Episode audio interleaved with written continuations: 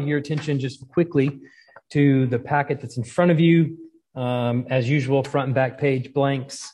Um, the scriptures that we will be reading for tonight are some of them are a little lengthy, and so we got uh, front and back page and and the the next page of another of page five there, which also is our scripture reading.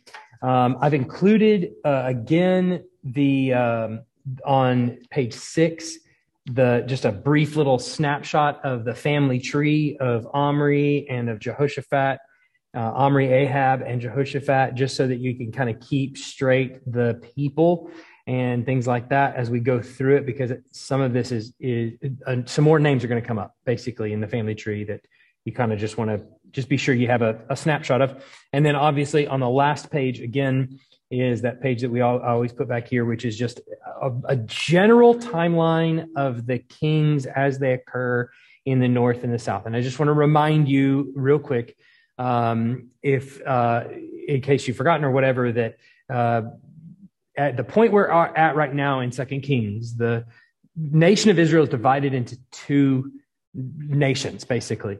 Uh, the north kingdom, the northern kingdom is we refer to as Israel. The Bible tends to refer to it as Israel.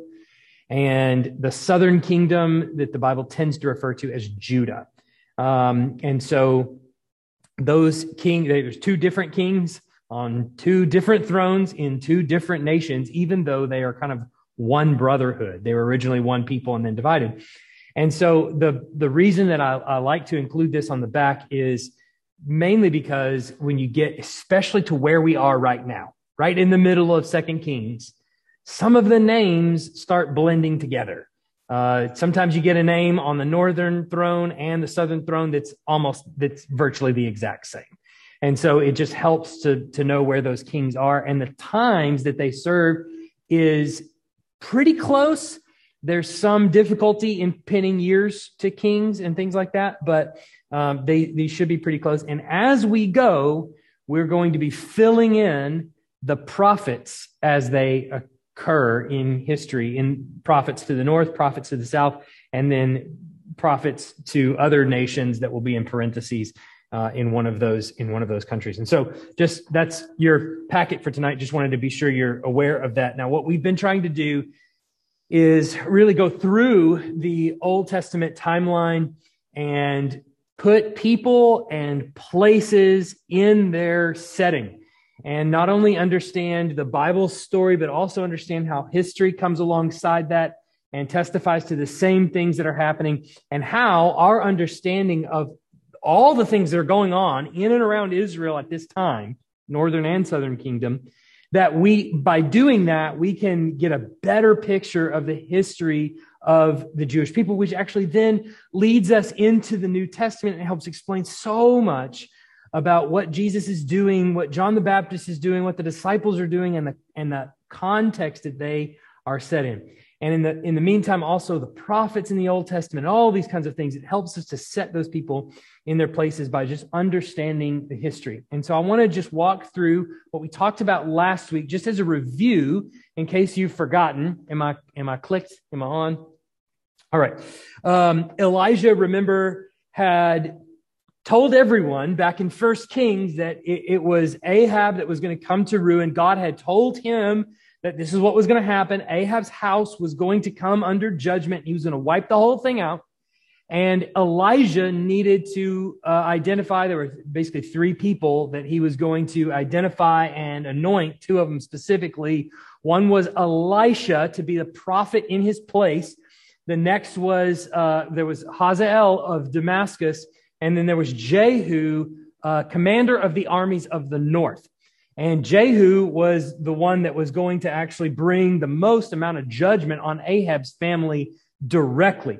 And so Jehu is later anointed not by Elijah, but actually by Elisha.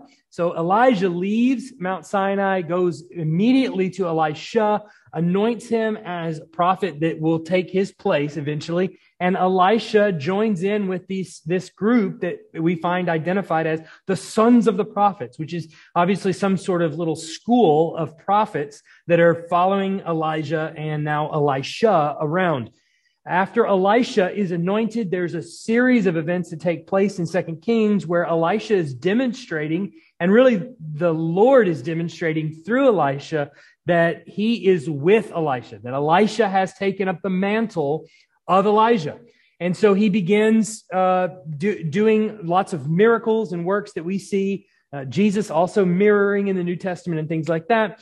But then eventually it becomes time for Elisha to anoint Jehu as king. And it's at a point, at a crucial moment where Joram, who is king of Israel, is injured in battle and he's back trying to recuperate. And Elisha anoints Jehu to go in at that moment and judge the house of Ahab by taking them all down.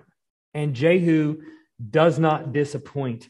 He goes and he begins to judge Ahab's family completely. And after he does that, he then goes to Samaria and or he leaves for Samaria. And on the way, he meets Ahaziah's family. Now, if you if, if these names are unfamiliar to you or you're trying to remember who these names are, go back to the family tree and you'll see there the names of these people. And what you'll find is very interesting that Ahab's house actually extends into the southern kingdom because his uh, his nephew or his his uh, his grandson, sorry, is on the throne and his grandson by marriage in the south. And so at the point where, where Jehu judges Joram, the house of Ahab, by killing him, Ahaziah, who is the king of the south, is also there visiting his uncle.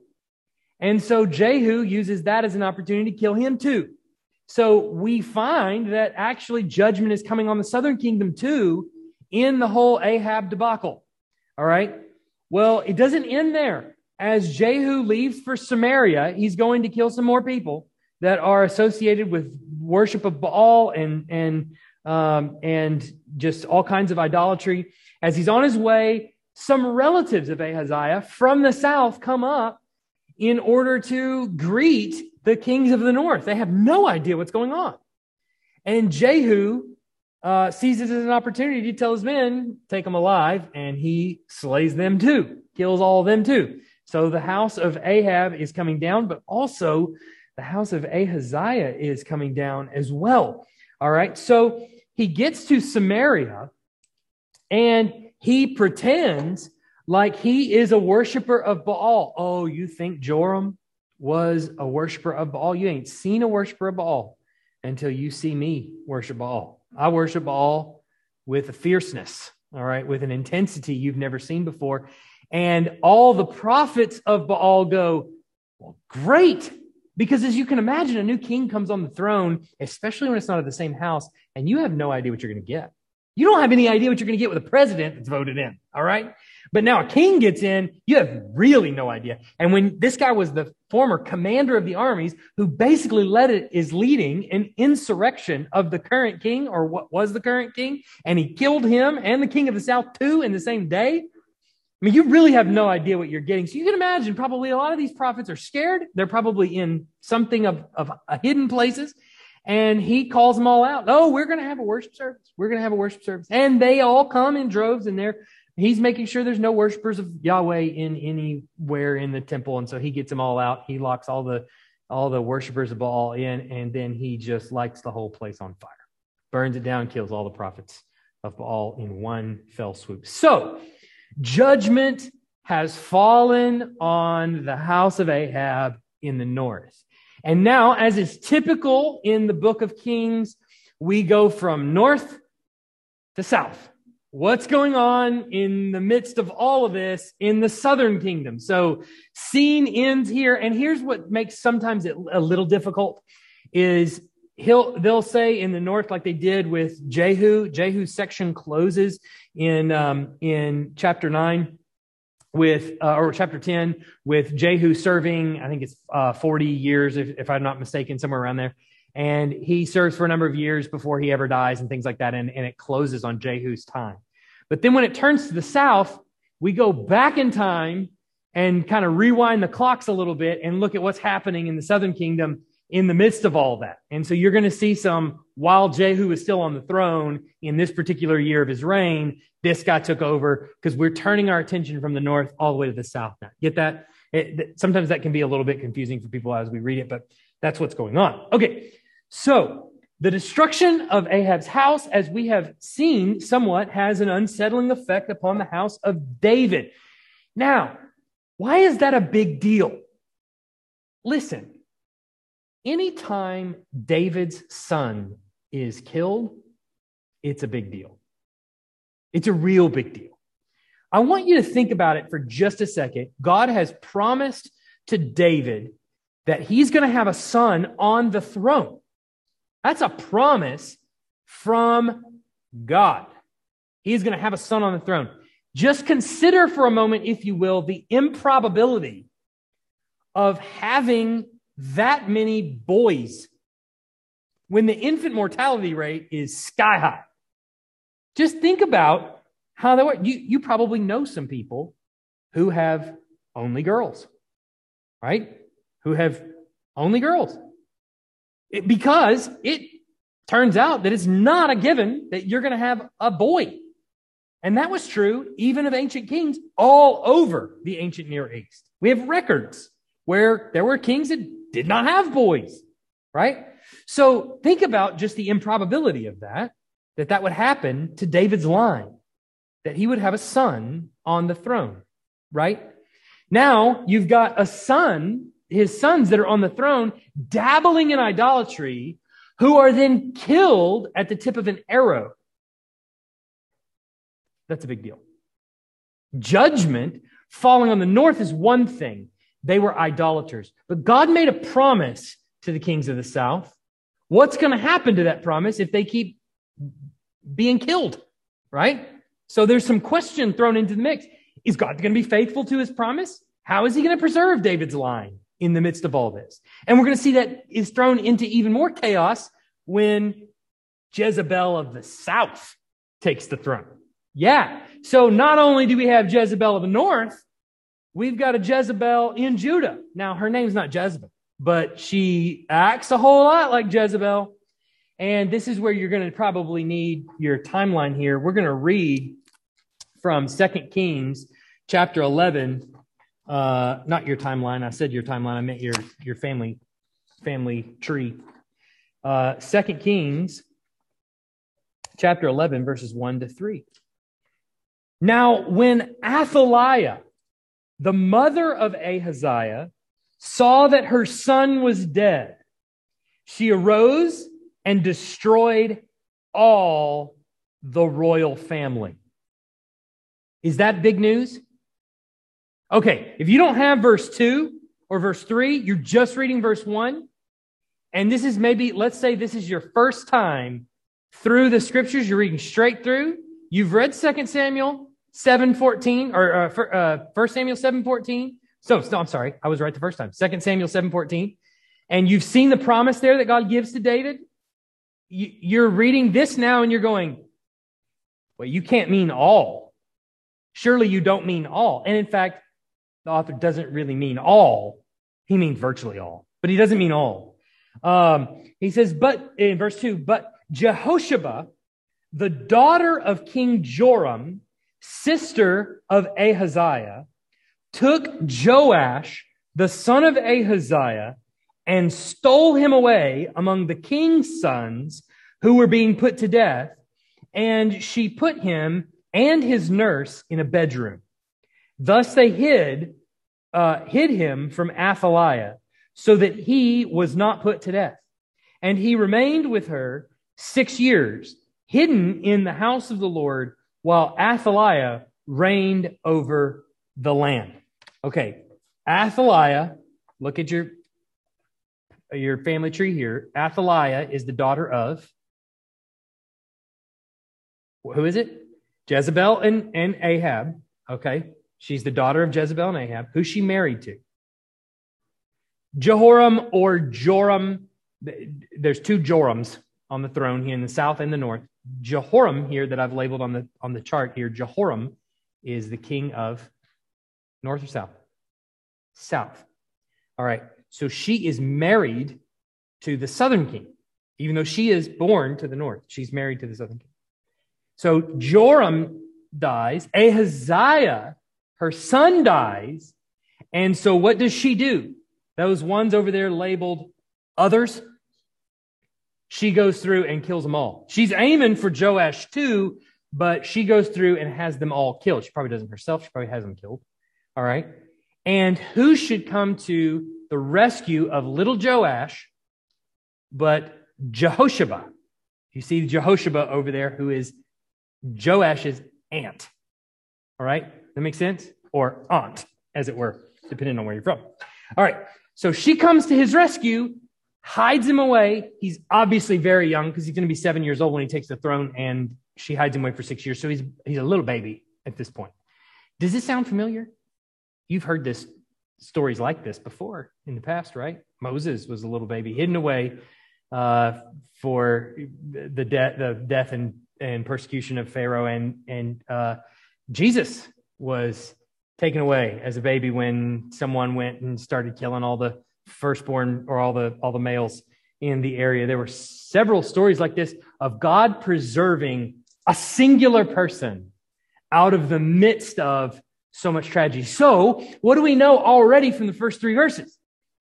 That there is great reason to believe that the Lord is going to be faithful to his promise to David because we've seen here, even in the midst of such unspeakable tragedy as killing an entire family of people, one tiny little baby is hidden away. And that little guy, Joash, is going to be the preserver of the Davidic line which is which is fantastic. That's great. That's good news for us, mainly because Jesus is going to eventually come from, from there. So we we definitely need that. Um, so the Jezebel in Judah, she sees what Jehu has done. She uh, goes about destroying every person in uh, Ahaziah's line, basically all her grandkids, and in hopes of, of gaining the throne. And she does for a brief period of time uh, but we see it will also be short lived. There is at least one royal prince that has been saved, even though she tried to,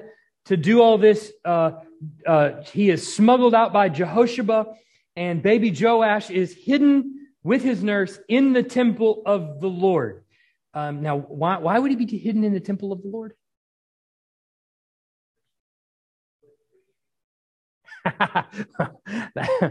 she is from the north, right? So she is by birth, really, a worshiper of Baal. She's an idolater by birth, and it's, that's exactly what she is. So maybe she's not going to be in the temple. But it, what we're going to find out is that there's actually some friendlies in the temple. The priests are actually friendly to the line of David, it turns out. All right. And this is going to be much to Joash's benefit. It's going to be to the benefit of the southern kingdom that there are priests who actually love the Lord. Hey, what a foreign concept, right? That there are priests here who actually love the Lord and who want to lead the nation to worship the Lord too. And so they hide little baby Joash in amongst some safe company so that he will be tucked away and no harm will come to him. And remember, this is true. Why? Because look at 2 Kings 8 19, where he says, The Lord was not willing to destroy Judah. Why? For the sake of David, his servant. It's not because Judah is so good. It's not because he even prefers Judah over anybody else.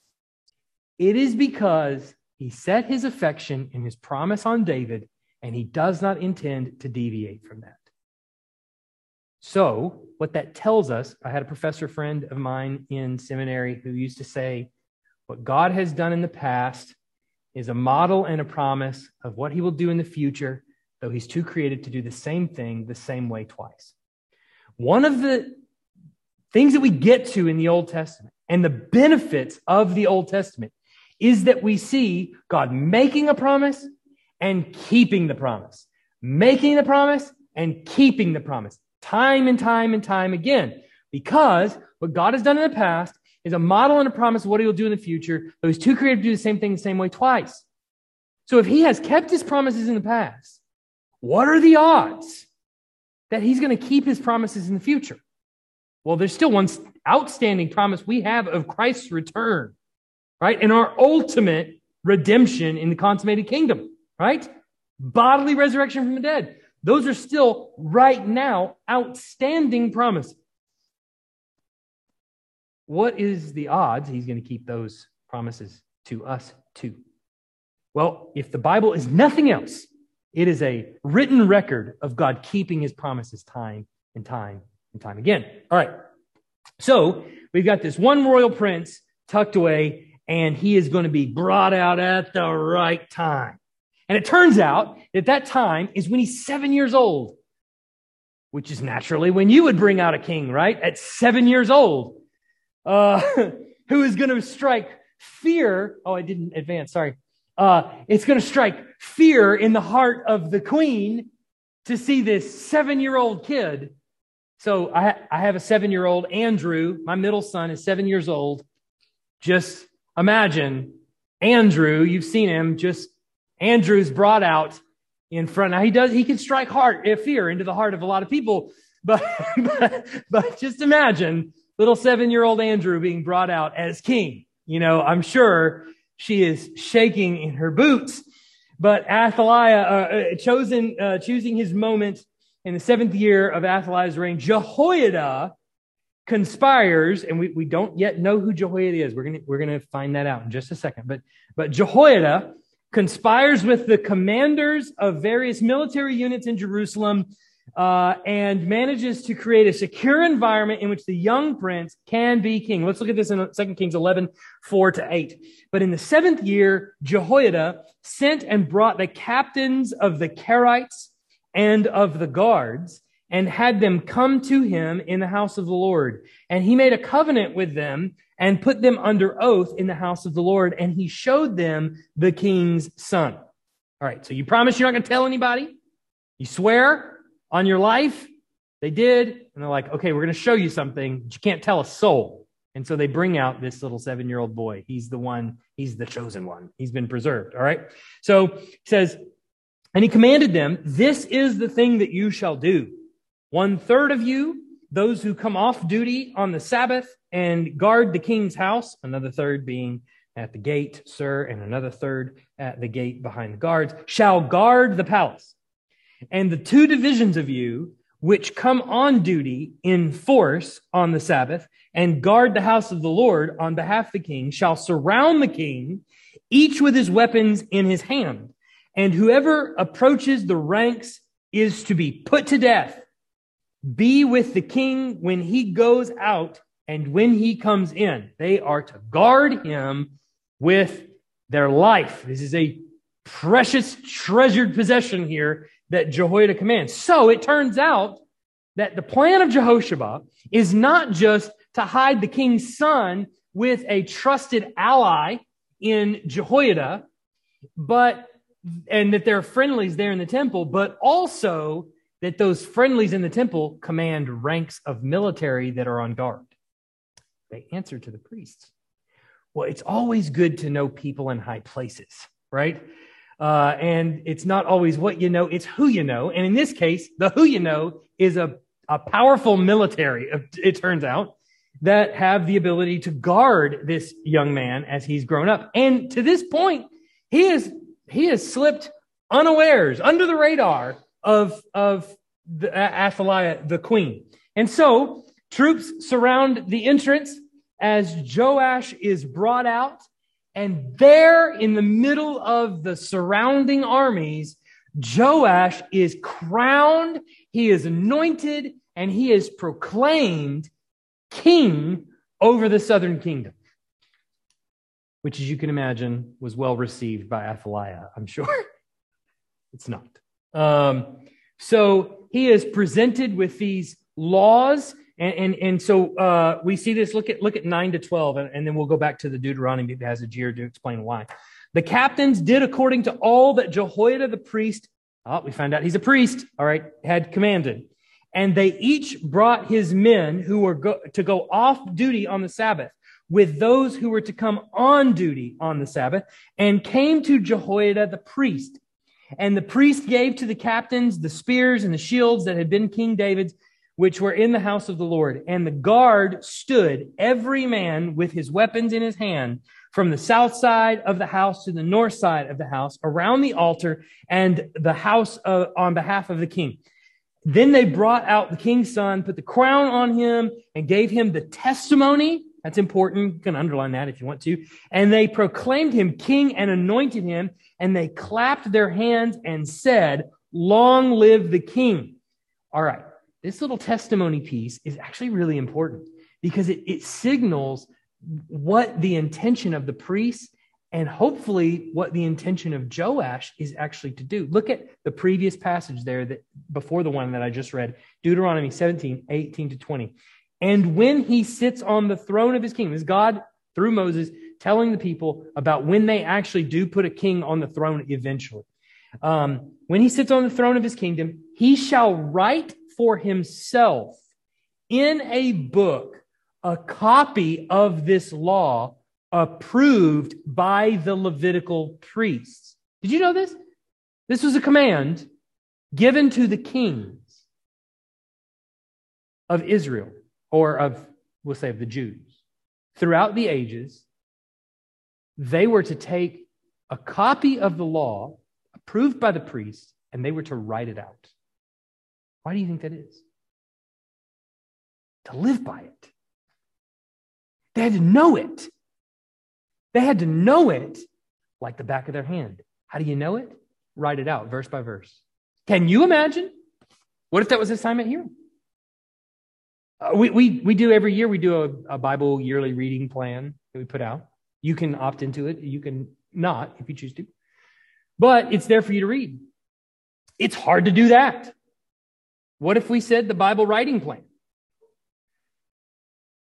you got to write it out every year. I mean, that's what the kings had to do. As the king goes, so goes the nation. We, we deal with this on Sunday morning in Psalms, right? We're going through the Psalms right now, and I'll even reiterate it again this Sunday. That David is the tip of the spear of the kingdom of God that God is thrusting into the world. And it, its intention is to bring people into glad submission to him. If the king doesn't know the law, how is he going to lead the people to know the law? He can't. But this signals the intention of the priests in crowning Joash, who is of the line of David, to be king over Israel, that their intention is that he would learn this law, he would write it down every year of his life, maybe in crayon the first few years, apparently, but that he would write it down and that he would know it. Why? So that we can get out from under this thumb of oppression that we seem to be under by these wicked people that continue to rule us. It turns out you can't do that unless you know the word of God. Why? Because as we talked about last week, you, as people of God, you are shaped by his word. And unless you give yourself to it and to its study, you would never grow or change or be trained in righteousness or be corrected. It's what Paul says the purpose of the word is. And so it's the purpose of the word for um, Joash, or that's what the priests intend. And we're going to see that Jehoiada actually follows through with that. So Athaliah is hot to trot. All right. She is not happy with this at all. And she comes a running when she realizes what is taking place. So she comes rushing out from her now unguarded palace because all the soldiers are around the king and to the temple precincts to find out what all the commotion is about when she discovers the conspiracy that has been drawn against her only much too late. And now she is left only to be executed because it turns out Jehoiada owns the military now. Or really, Joash does, but Jehoiada is, is guiding here. Okay, so um, look at first, uh, Second Kings 11, uh, 13 through 16. Um, I got to turn my page here. When Athaliah heard the noise of the guard and of the people, she went uh, into the house of the Lord to the people. And when she looked, there was the king standing by the pillar according to the custom, and the captains and the trumpeters beside the king, and all the people of the land rejoicing and blowing trumpets. And Athaliah tore her clothes and cried, Treason! Treason! Then, Je- Jehoiada, it probably sounded just like that. Then Jehoiada, the priest, commanded the captains who were set over the army, bring her out between the ranks and put to death, um, what, uh, did I miss a line? Oh, and put to death with the sword anyone who follows her. For the priest said, let her not be put to death in the house of the Lord. Take her outside and kill her. So they did, they laid hands on her and she went through the horse's entrance to the king's house, and there she was put to death. All right. So they do with Athaliah what needed to be done. They put to death uh, Jezebel. And Jezebel in the south has not as long a reign as Jezebel of the north, turns out. Because Jezebel of the north was tolerated for a long time. People followed after her. And we find in the south, ah, ah, ah, ah, God is much quicker to preserve the line of David and he does so by actually righteous people who, who want to live righteously and live in accordance with his word. And so Jehoiada is one of those people. All right. So what follows right after this is a covenant renewal ceremony in which the king and the people once more identify themselves as the Lord's people. This goes right along with him handing the law off to Jehoiada for him to, co- or, uh, to Joash for him to copy year after year is that we're going to let's let's settle this once and for all. This is who we are. Let's remind ourselves of what is actually taking place here. Look at 17 to 21. And Jehoiada made a covenant between the Lord and the king and, and people that they should be the Lord's people and also between the king and the people. Then all the people of the land went to meet the house of Baal and tore it down his altars and his images they broke in pieces and they killed Mattan, the priest of Baal, before the altars. And the priest posted watchmen over the house of the Lord, and he took he took the captains and the Carites, the guards, and all the people of the land, and they brought the king down from the house of the Lord, marching through the gate of the guards to the king's house. And he took his seat on the throne of the kings. So all the people of the land rejoiced, and the city was quiet after Athaliah, who quiet is wonderful, after Athaliah had been put to death with the sword at the king's house. Joash, or Jehoash, was seven years old when he began to reign. Seven years old. All right. So this covenant renewal ceremony is for what purpose? It's to remind the people hey, let's just remember we've been seven years uh, six years under this lady's rule, and she has led in wickedness, and that's what she is. She's from the house of Ahab. Let's remind ourselves who we are, or better yet, whose we are. We are people of the Lord. That is what we are. And Jehoiada is the one that spearheads this. Now, so let's focus in on Joash just for a second. Joash is brought up. Obviously, he comes to reign when he is seven years old, meaning he was probably one year old. There's some there's some difficulty in the way that they counted back then. So, like for instance, you're born, and sometimes you'll get the birth year as year one, right? Instead of years, we do year zero. So when they're born, they're zero years old and they live a year. Well, sometimes you have it in the Old Testament counting like that, and then sometimes you have counting like they were born in their their one year old and then they turn two does that make sense so you're turning the age you're about to be as baffling as that is. And sometimes they'll do that when kings reign. And so it gets really difficult to determine years and ages and things like that. But he was he was you know seven years old when he became when he got to the throne. And and so he's uh he, he's on the throne. But how is a seven year old going to reign in the south? How is he going to lead anybody? I mean i'm thinking of my seven year old son I mean, it'd be hard for him to lead a mouse out of a paper bag at seven, right? How is a seven year old going to do that? Well, it turns out that he is going to be under the sponsorship of Jehoiada. How do we feel about this?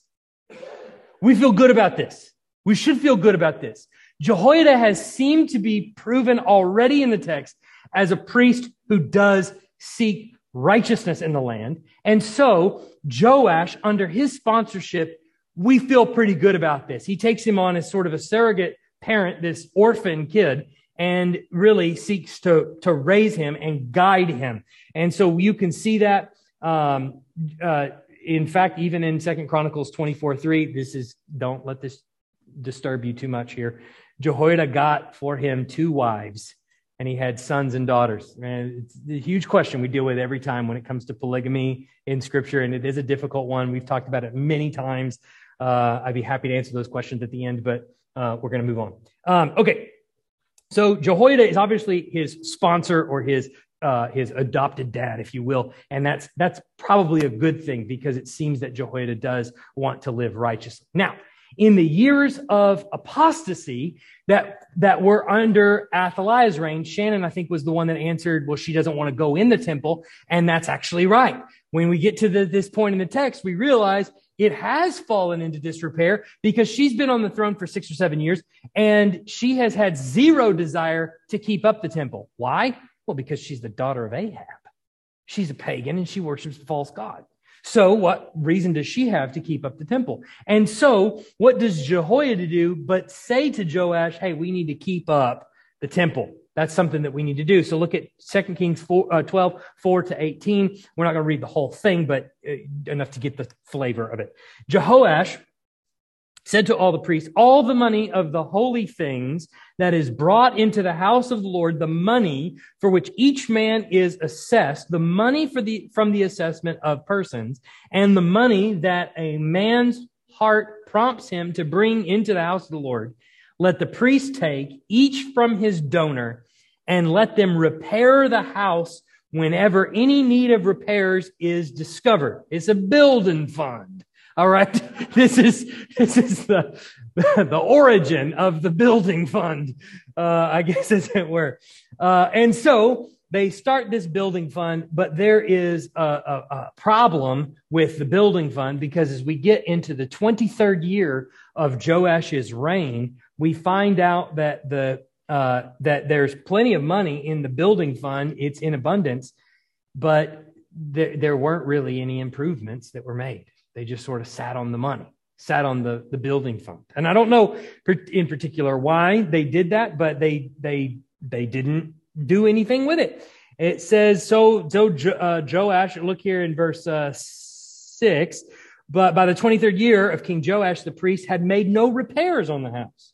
Therefore, King Jehoash summoned Jehoiada, the priest, and the other priests and said to them, Why are you not repairing the house? Now, therefore, take no more money from the donors. They apparently have plenty in hand, but hand it over for the repair of the house. So the priests agreed that they should take no more money from the people and that they should not repair the house. Then Jehoiada the priest took a chest and bored a hole in the lid and uh, of it and set it beside the altar on the right side as one entered the house of the Lord. And the priest who guarded the threshold put put in it all the money that was brought into the house of the Lord. And whenever they saw that there was much money in the chest, the king's secretary and the high priest came up and they bagged and counted the money that was found in the house of the Lord.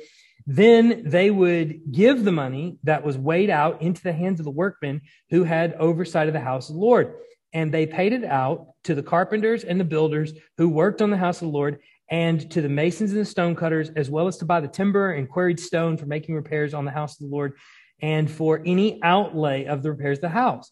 But there was not made for the house of the Lord basins of silver, snuffers, bowls, trumpets, or any vessels of gold or of silver from the money that was brought into the house of the Lord, for that was given to the workmen who were repairing the house with it.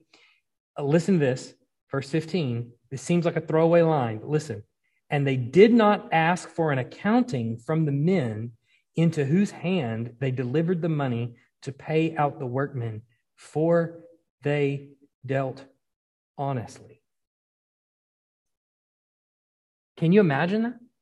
So what it seems like a just a, why, why would he include a line like that? I mean, why is it important for you to understand? They didn't even require a ledger to be kept for the money that was spent because the workers didn't abuse it. They took the money that was supposed to be spent, they spent it on what it was supposed to be spent on, and every cent was accounted for, just not written down. They trusted him. What is that? Exactly. The, the yeah. Well, yeah. Uh, today we would say, "What are you, a fool?" Right? Of course, you want to keep a, a you know ledger. You want to be sure where every dollar is spent. But why would he say that? Why, why would he put that in there? Why would the author, why would God preserve that verse for 2,000, well, more than 2,000 years, nearly 3,000 years? Why would he preserve that? What does it say to you about the southern kingdom in this moment? Yeah. Go all the way back to the garden. Remember the mandate given to Adam? Steward what the Lord has given to him. He doesn't. We see that the kingdom of God is work, but it's righteous work. It's honest work. It's work with integrity.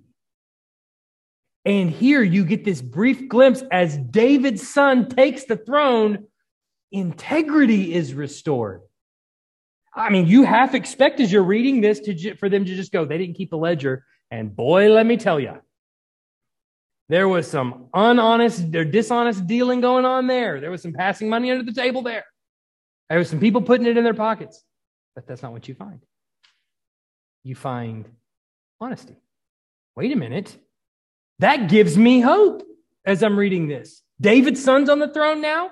The wicked are ab- abolished. The evil have been expelled. Could we be seeing the repairs of the temple being made? Kind of like Solomon in his day making the temple. Oh my goodness, there's peace and quiet. It even says when he took the throne, peace and quiet.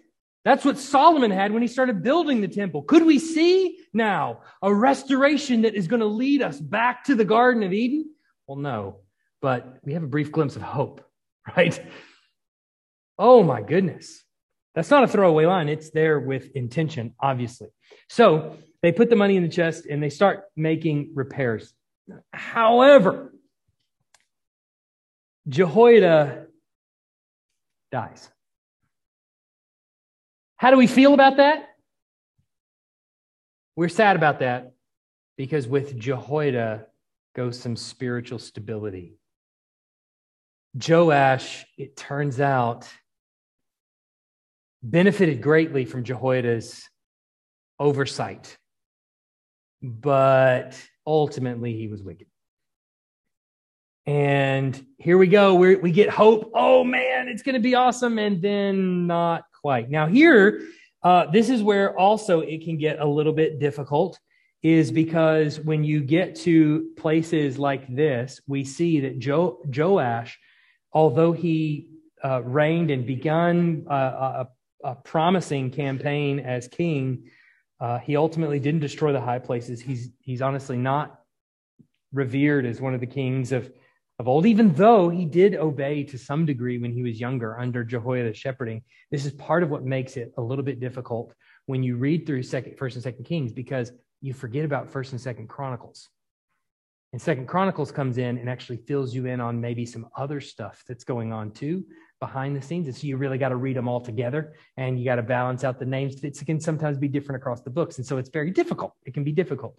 But you tend to get the priestly account of things in the Chronicles.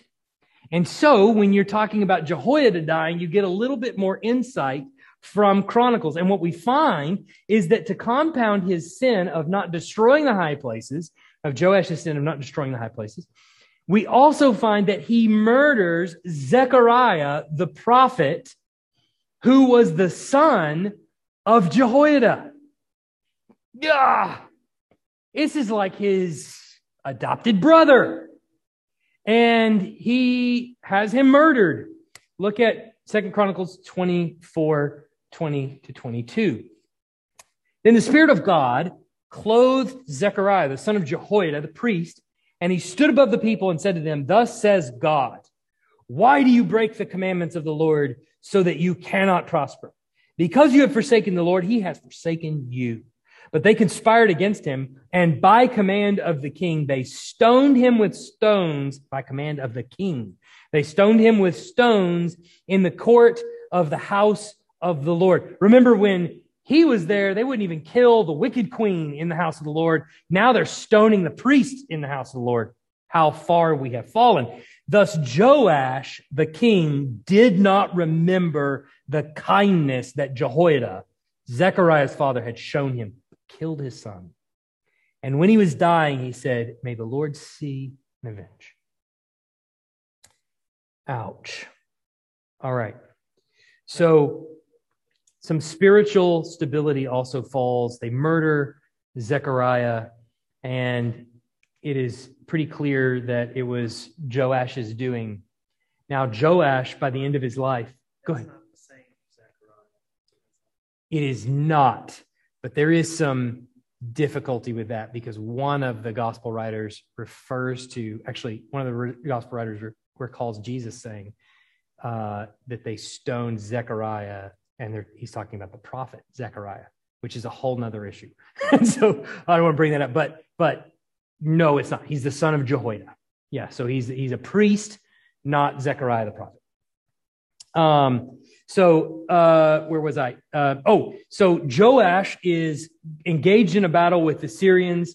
He's left in a vulnerable state with his, his as he's kind of harmed, hurt, hurt, and in that vulnerable state, his servants conspire against him and they kill him.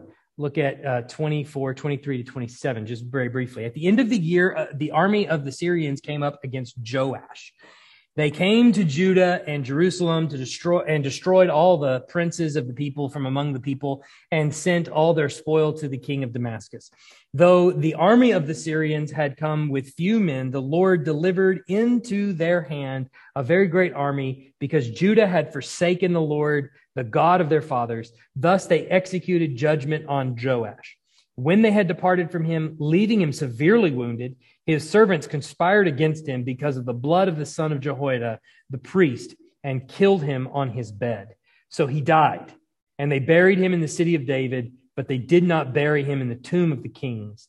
Those who conspired against him were Zabad, the son of Shimeath, the Ammonite, and Jehozabad, the son of Shimrith, the Moabite.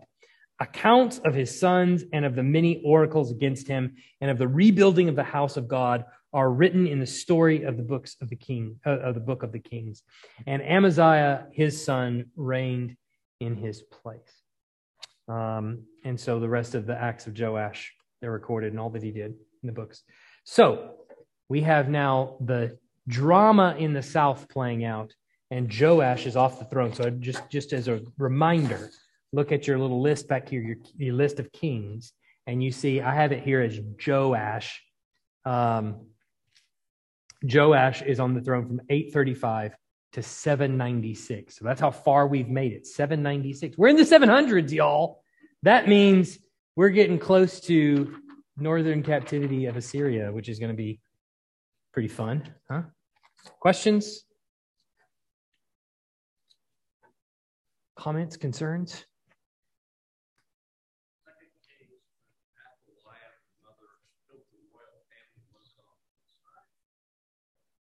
Uh, the southern kingdom.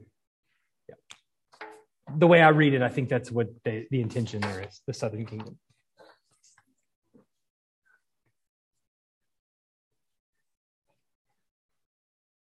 Yeah, well, I think that's the importance of, of probably understanding it as she says, hey, go kill all them. Right? Um, you know, yeah, yeah. I mean, we're we're we're obviously not told and so it, it's you know it's a lot of speculation here, but um, some expe- speculation. Probably the order is given, I would imagine. If you go as the chief of the guards, and you're to set up a perimeter so that none of them leave and you kill all of them, and you miss a baby around here somewhere, I can't. We can't find him. What's going to happen to you? It's not hard to imagine a scenario in which it's not reported to her, or it's reported to her. They're all um, is that what happened? I don't know. I mean, but but probably something along those lines is is happening there. You know, there's also people would get the throne that are kind of like kin or or you know, so it's it's possible they don't know exactly how many, but you would think the little baby, oh, he's right there. I mean, seems to be in Jerusalem. It seems to be right there. So you'd figure he would know, they would know. Yeah, Joash. But also you would have to say spiritually, I mean, the explanation is pretty clear. There's the Lord's doing some of this over the eyes of the guards, right? Just like with Moses, just like with Jesus, just like with, you know, a number of other things. So, other questions? Good question.